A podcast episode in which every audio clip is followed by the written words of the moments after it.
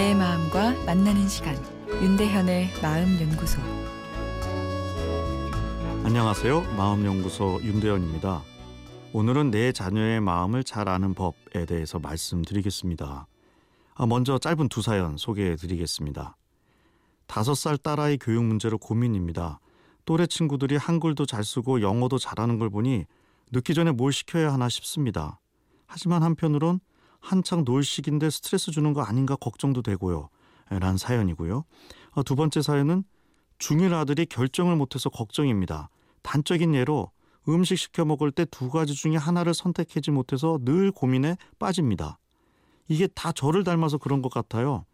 제가 이러거든요. 남자가 남자답게 결정을 잘해야 할 텐데 어떻게 하면 과감하게 결정을 잘하는 아이가 될까요?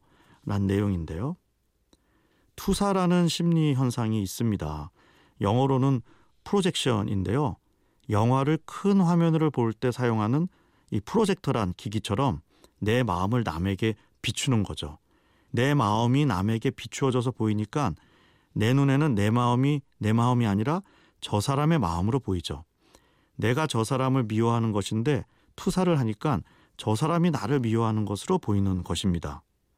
부모들은 자녀들에게 자신의 마음을 투사하기 쉽습니다. 아, 그래서 부모가 걱정하는 것이 아이들의 생각이고 아이들에게 중요한 문제라고 생각하지만 사실은 부모 자신의 생각인 거죠.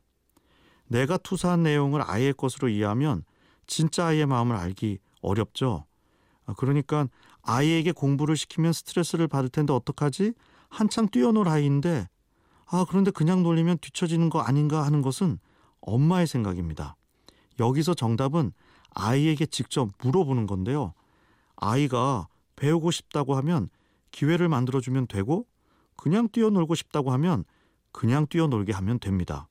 아이는 배우고 싶은데 엄마 생각에 노는 것이 좋겠다고 판단해서 놀게 하면 아이에게는 오히려 그게 스트레스일 수 있죠.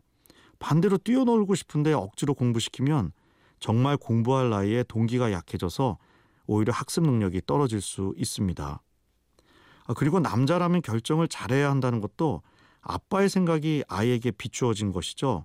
정상적인 자녀인데 결정장애가 있는 것처럼 느껴지게 됩니다.